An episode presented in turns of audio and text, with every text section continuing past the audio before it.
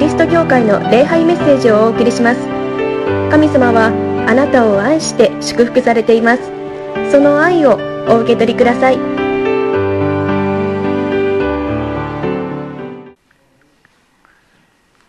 今日は2020年の最後の礼拝であります。この年は本当に私たちにとって記憶に残る年になりました。新型コロナウイルスがこのように蔓延をし私たちの生活を脅かすようになったのです。私たちの生き方も生活の在り方も大きく変化した年であります。けれどもこういう中にあってもいいこともありましたね。ネットを使ってこのコミュニケーションをするということがもうすごく一気に広がったことであります。今年のキャンドルサービスもえあんまり人に来てください教会に来てくださいと言えなかったんですけれども教会に来なくてもいいですと。皆さんご家庭でネットを通じてキャンドルサービスに参加してくださいとお願いするようになった。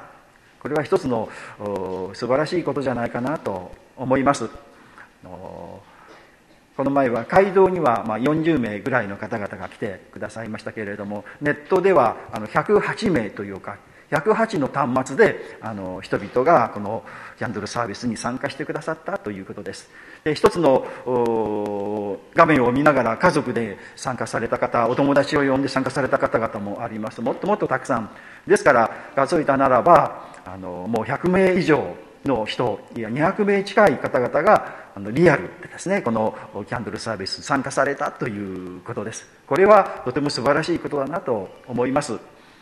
ではあの全然信仰のない人ですけれどもあの私がどうぞクリスマスに24日イブにあのこれを見てくださいとチラシを渡したらはいぜひ見させていただきますと言ってですねいてくださいました。まあ社交辞令かなと思ったんですけれどもあの昨日お会いしたら見ましたよってですね何回も見ていますですね。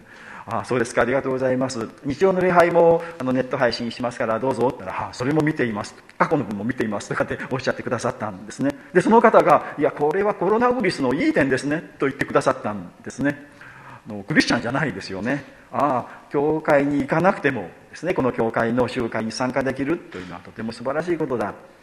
あ本当だな。コロナがなかったら絶対こんな風にはならなかったな。とあの思うんですね。その機会を私たちは十分に生かせているんじゃないかなと思います。たくさんの方々がこのネットを通じて福音の恵みに預かっているというのは素晴らしいことですね。神様は全てのことを益にしてくださるお方であります。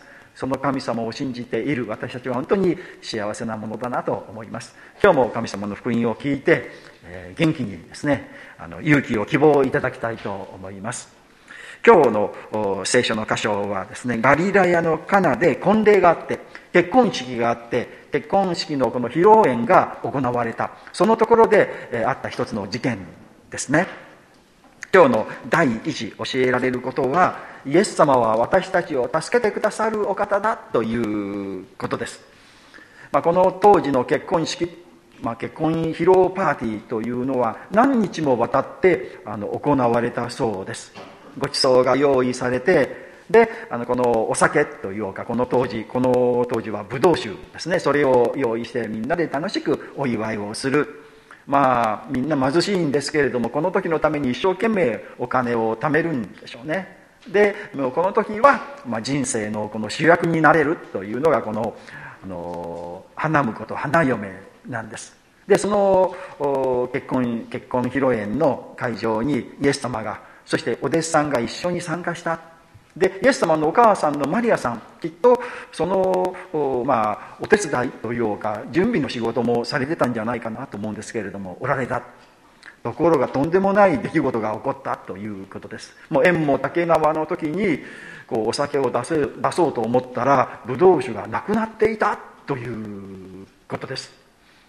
なんか計算を間違えたのかそれとも、まあ、注文していたんだけれども酒屋さんがこの通を間違ったのかどうか分かりませんけれどもまだまだ貝はあるのにブドウ酒がなくなってしまったということです。でブドウ酒がなかったならばもう続けられることができないという。そしてこの花婿花嫁は本当に恥ずかしい思いをですねちゃんと用意していなかったということでとても恥ずかしい惨めな思いをするまあ、新しい人生の出発がそういうものであったということになると本当に残念なことであり悲しいこと悔しいことです。でこの時にのイエス様のお母さんのマリアさんがまずそれに気づかれた。そしてイエス様にですねこのブドウ酒がなくなったんですよということを知らせられたんですね。そうするとイエス様が答えられるんです。夫人よ私とどんな関わりがあるのです。私の時はまだ来ていません。なんかこの冷たい言い方というかこれは何なんだろうかなと私たち戸惑うあの言い方ですけれども、まあ、お母さんに対してお母さんじゃなくて夫人よ、まあ、違う役では役では女の人とかいうふうにこう訳しているんですけれども、まあ、そういう単語なんですね。まあ、違う文化違う言葉というのはあのなかなか理解しにくいところがあるというのが一つあると思うんですね。私たち日本人は非常に変わった文化の中に生きているようなんです。私たちはそのことは感じないんですけれども外国の人から見るとちょっと日本人っておかしいなとかあの思うんですね。言葉でも一つの言葉で二つ意味する言葉なんていうことを平気で使っていますね。例えば「あの結構です」という言葉ですね。これどうですかって言ったら「結構です」と言ったら断っているのか喜んでいるのかわからないですよね。からもう外国の人はなんだこれは、まあ、日本人はそのところをこの間を空気を読むって言いましょうかね。その前後関係だ。これは断っているんだな。これを喜んでいるんだなっていうのが分かるんですけれども。でも日本人でも誤解をしてしまってそこでトラブルが起こったりするんですけれども、まあ、そういうようなその文化でないと理解できない言葉なんていうのがあるんですね、まあ、多分この言葉もイエス様が言われた言葉もこの当時の方人々にはですねはっと分かるんだけれども私たちにはよく分からないという表現じゃないかなと思うんですけれどもあの婦人よとかいうのはですね、まあ、年上の尊敬する人に対して使う言葉だそうです。まあ、イエス様はマリアさんに対して丁寧な言葉を使われたということですね。私とどんな関わりがあるのですとかっていうこの言葉もよくわからないあの言葉ですけれども、このことを聞いた後、マリアさんは召使いたちにこの人が何か言いつけたらその通りにしてくださいと言うんですね。イエスさんの言葉を聞いてマリアさんはああイエス様はちゃんとしてくれるなと思ってで召使いにそのように言ったということをですね。ですからそのこの言葉はですね私とどんな関わりがあるのですというのは私に任せてください、ね、あなたは心配しなくてもいいですよと。ちゃんと自分の仕事をしてください。私は私の仕事をしますと。ちゃんとしますから大丈夫ですよというようなニュアンスじゃないかなと思われるんですね。イエス様に困った時にですねもうお願いするんです。イエス様困りました。これを困っています。これ悩んでいます。この問題はどうしたらいいんでしょうか？どうか助けてください。とかね遠慮なくこうお願いすればいいんです。イエス様は私たちのことを愛しておられるのでちゃんといいようにしてくださる。私たちを助けてくださるお方です。求めなさいそうすれば与えられます。と言いますよね。探しなさいそうすれば見出します。門を叩きなさいそうすれば開かれます。とですね助けてください困ってます。何とかしてください。ですねお願いすればいい、まあ、このところでマリアさんがお願いした。ということです。まああのカトリック教会の方々はですね、まあ、この記事からあのマリアさんにお願いするとイエス様よく聞いてくれるんじゃないかなと思うようになられたようですね。まあ、マリア信仰みたいに私たちから見たらあの思うんです。それはあの間違っています。カトリック教会の正式なあのこの教義ではマリアさんを拝むというのはないんですね。でマリアさんはイエス様のお母さんだから特別な人だからマリアさんの言われることはイエス様はよく聞かれるんじゃないかなですね。いうのでまあ、まあ、この純粋な気持ちと言おうかまあ男の人にはちょっと話しづらいなというのがあるのではないでしょうか。教会の中でもですね牧師先生にはちょっと話しづらいなと。でも牧師夫人はですね女性だしニコニコして優しいしよく話を聞いてくれるから牧師夫人に話せるとで牧師夫人から牧師の方にいてくれるんじゃないかなというのあるのではないでしょうか、まあ、そういう感覚でマリアさんにお願いするならばマリアさん優しいから気持ちをよく分かってくれてイエス様に伝えてくださるに違いないとまあ考えるんですね、まあ、その気持ちは分からないではないと思いますけれどもでも私たちプロテスタントはそういうまどろっこしいことはしなくてもいいと思うんですね。もうダイレクトにマリアさんを通さなくてもイエス様にお願いすればイエス様は聞いてくださるというので私たちはイエス様にお願いをするんですね。まあ、とにかく何をしてもですねイエス様にお願いしたらイエス様は必ず助けてくださるということです。大丈夫です。私に任せてください。ですね。言って素晴らしい奇跡を起こしてこの花婿と花嫁を救われたんですね。旧約聖書の義明のですね一章九節。あのとても慰められる励まされる言葉があります。私は強く大しくあれと命じたではないか。うろたいてはならない。おののいてはならない。あなたがどこへ行ってもあなたの神主は共にいる。まあ、ブドウ酒がなくなったと思っておろおろおろおろこうしてしまう。私たちはいろんな問題にぶつかっていろんな問題が起こってああどうしたらいいんだろうかな。これは何をしたらいいんだろうかな。もう私の人生はダメなんじゃダメなんじゃないかな。とかですねうろうろするんですね。そういう私たちに、えー、このうろたえてはならないおののいてはならないあなたがどこへ行ってもあなたの神主は共にいる。イエス様がおられる神様がおられる大丈夫ですよ。心配することはありませんよ。どんと構えていなさい。そうあの言われるんです。イエス様は私たちを助けてくださる。この花婿と花嫁を不思議な奇跡で助けてくださったように私たちの人生も必ずイエス様は助けてくださいます。信じましょう。第2のポイントですね。変えてくださるイエス様ということです。ここはブドウ酒が水がブドウ酒に変わったということです。イエス様は召使いに、えー、置いてある亀に水亀に水を満たしなさいとあの言われるんですね。まあこの当時靴というのは、まあ、私たちでいうサンダルのようなものです。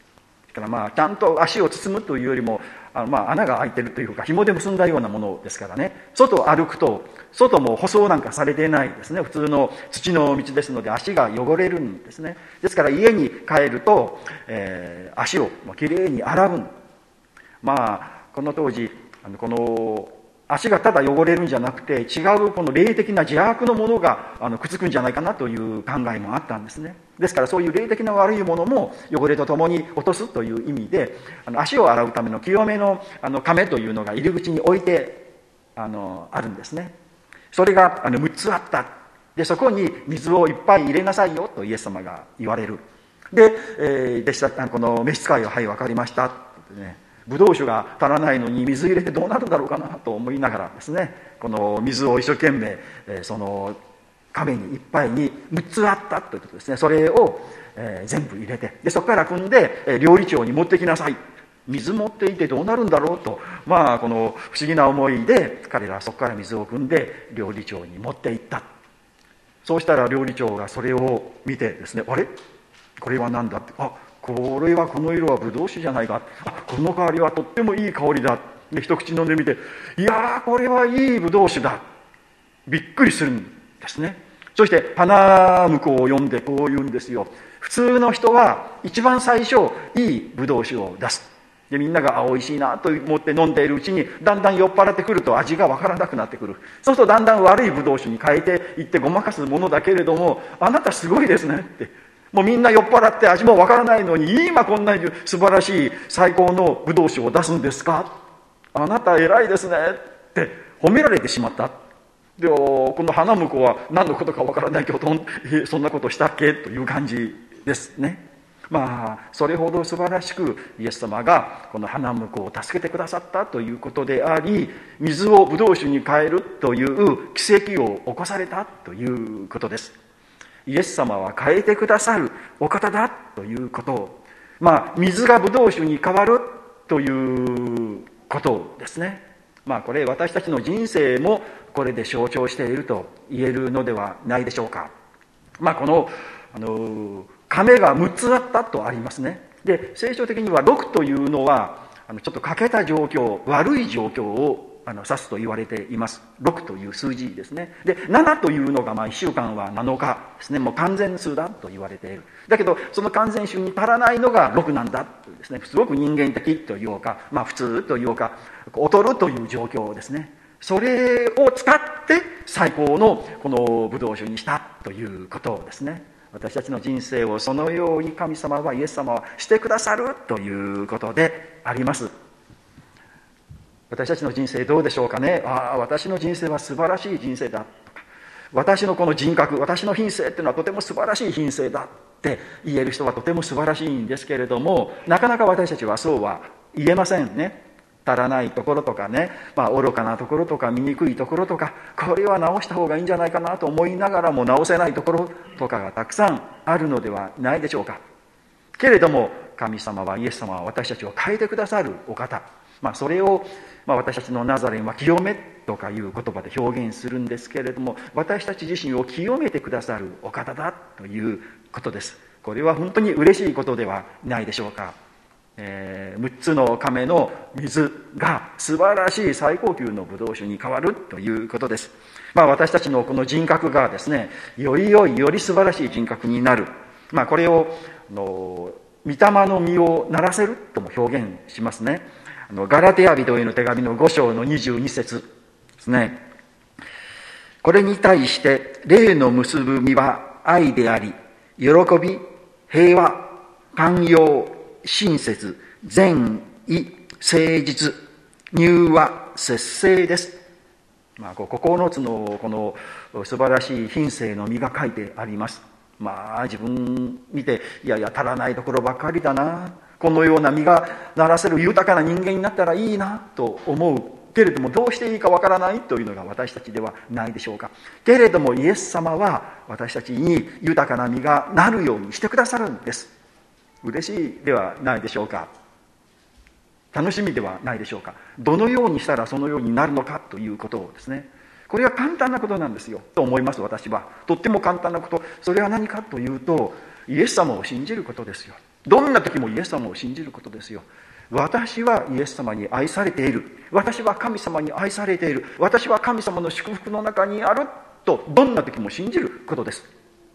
簡単じゃないですか。でそれにそれに嬉しいことじゃないですか。私は神様に愛されていると信じること。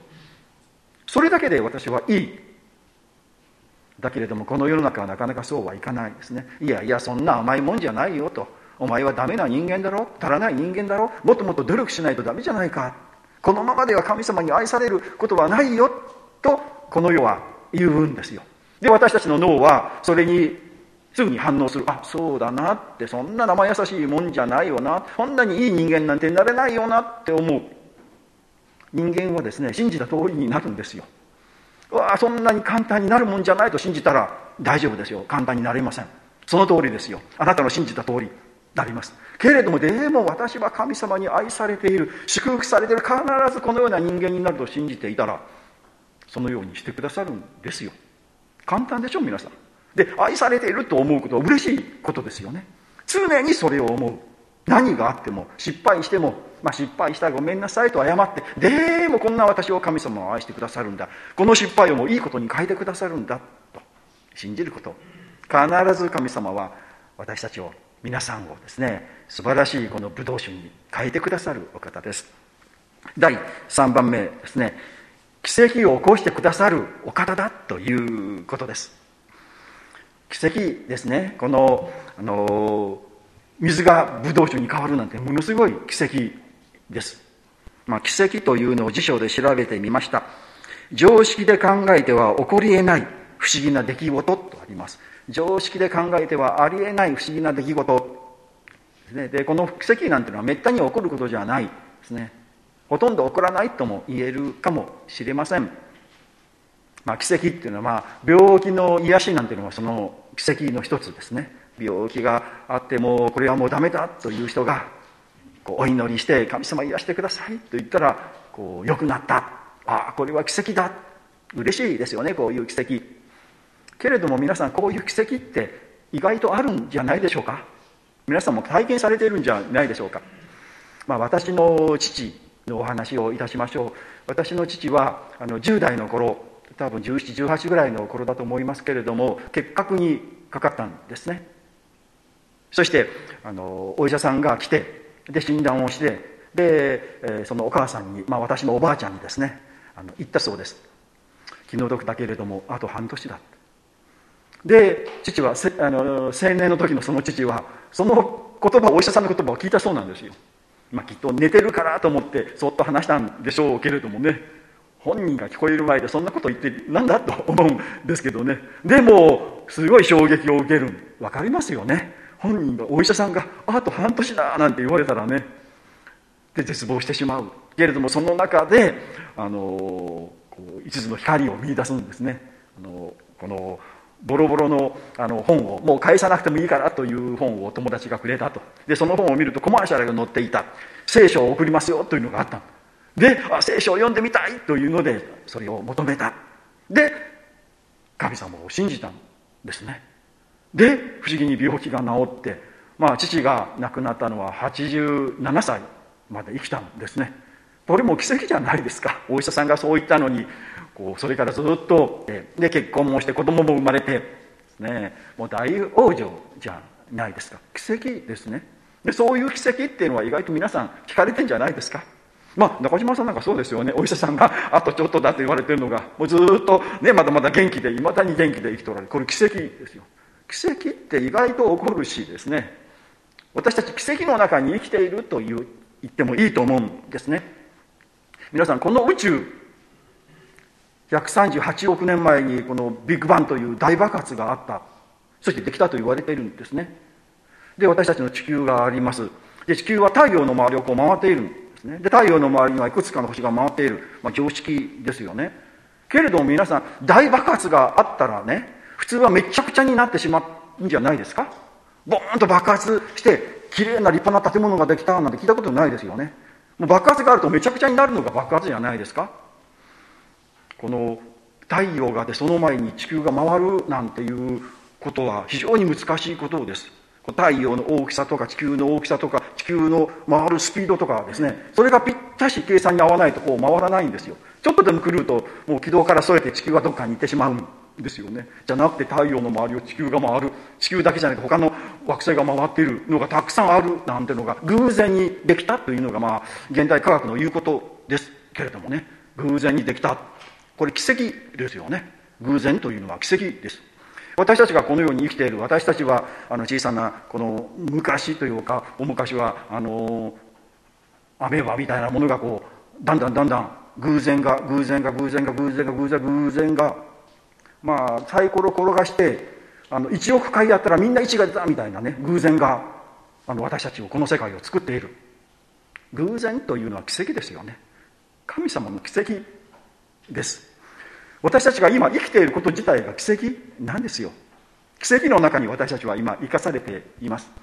クリスマスイエス・キリストがこのように生まれられたというのは神様が人間になるなんてありえないですよ。もう確率的には0%ですよ。でもそれが起こったというのは本当は大奇跡なんです。そして私たちこのこんなに汚いこんなに汚れているあんまり誇ることができないものが救われて全く罪がないと宣言されて神様に愛されるようになったというのもこれ皆さん当たり前じゃないですよ。ものすごい奇跡なんです。その奇跡の中に私たちは生きているんです。生かされているんですよ。神様に愛されている。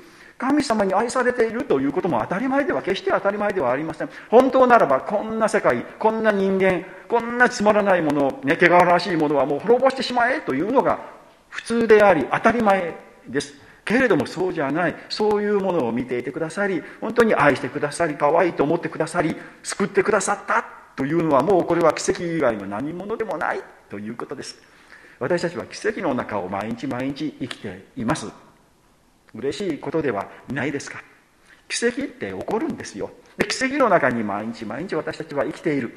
その奇跡を感謝して生きるということ。それを当たり前のことにしてですねもっといいことがないか。もっと楽しいこともっと嬉しいことっていうのはちょっと贅沢すぎるじゃないでしょうかね。今生かされているこの奇跡を喜んで感謝して生きる時に私たちの生活は本当にこの豊かなブドウ酒の生活へと導かれるんです。奇跡は起こります。奇跡の中に私たちは今祝福の中を生きています。この2020年も神様の奇跡の中で守りの中で導きの中で生きてきました。感謝しようではありませんか。そして新しい2021年を迎えましょう。お祈りいたします。神様あなたの尊い皆を褒めたたえます。この年いつも私たちを見守ってくださってありがとうございます。困ったこと心配なこと不安なことがたくさんありました。けれどもあなたは私たちを守り導いてくださいました。これからもいろんな問題があると思います。今もいろんな問題を私たちは抱えています。けれども神様はイエス様は私たちを愛してくださり必ず助けてくださることを信じます。水をブドウ酒に変えられたように私たちの人生も豊かな人生にしてくださると信じます。私たちのこの人格もまだまだ足らない愚かな、えー、ところがたくさんありますけれども神様あなたを信頼しています。そしてあなたに従ってまいります。どうか私たちの人格もあなたが導いてくださるようにお願いをいたします。豊かな精霊の実をならせることができたらどんなに嬉しいことでしょうか。私たちの憧れです。けれどもそのことをあなたは実現してくださいます。あなたを信頼してまいります。この奇跡の世界に今私たちは生きていることを感謝します。奇跡のイエス様によって私たちの罪が全て許され清められ救われているという奇跡を感謝をいたします。あなたの愛を信じていきます。イエス・キリストの皆によってお祈りをいたします。アーメン。ではしばらく成長の時黙想の時をましょう。桃谷キリスト教会の礼拝メッセージを聞いてくださりありがとうございました。ご意見ご感想などを聞かせていただけると幸いです。神様はあなたが大好きで救ってくださいました。安心してお過ごしください。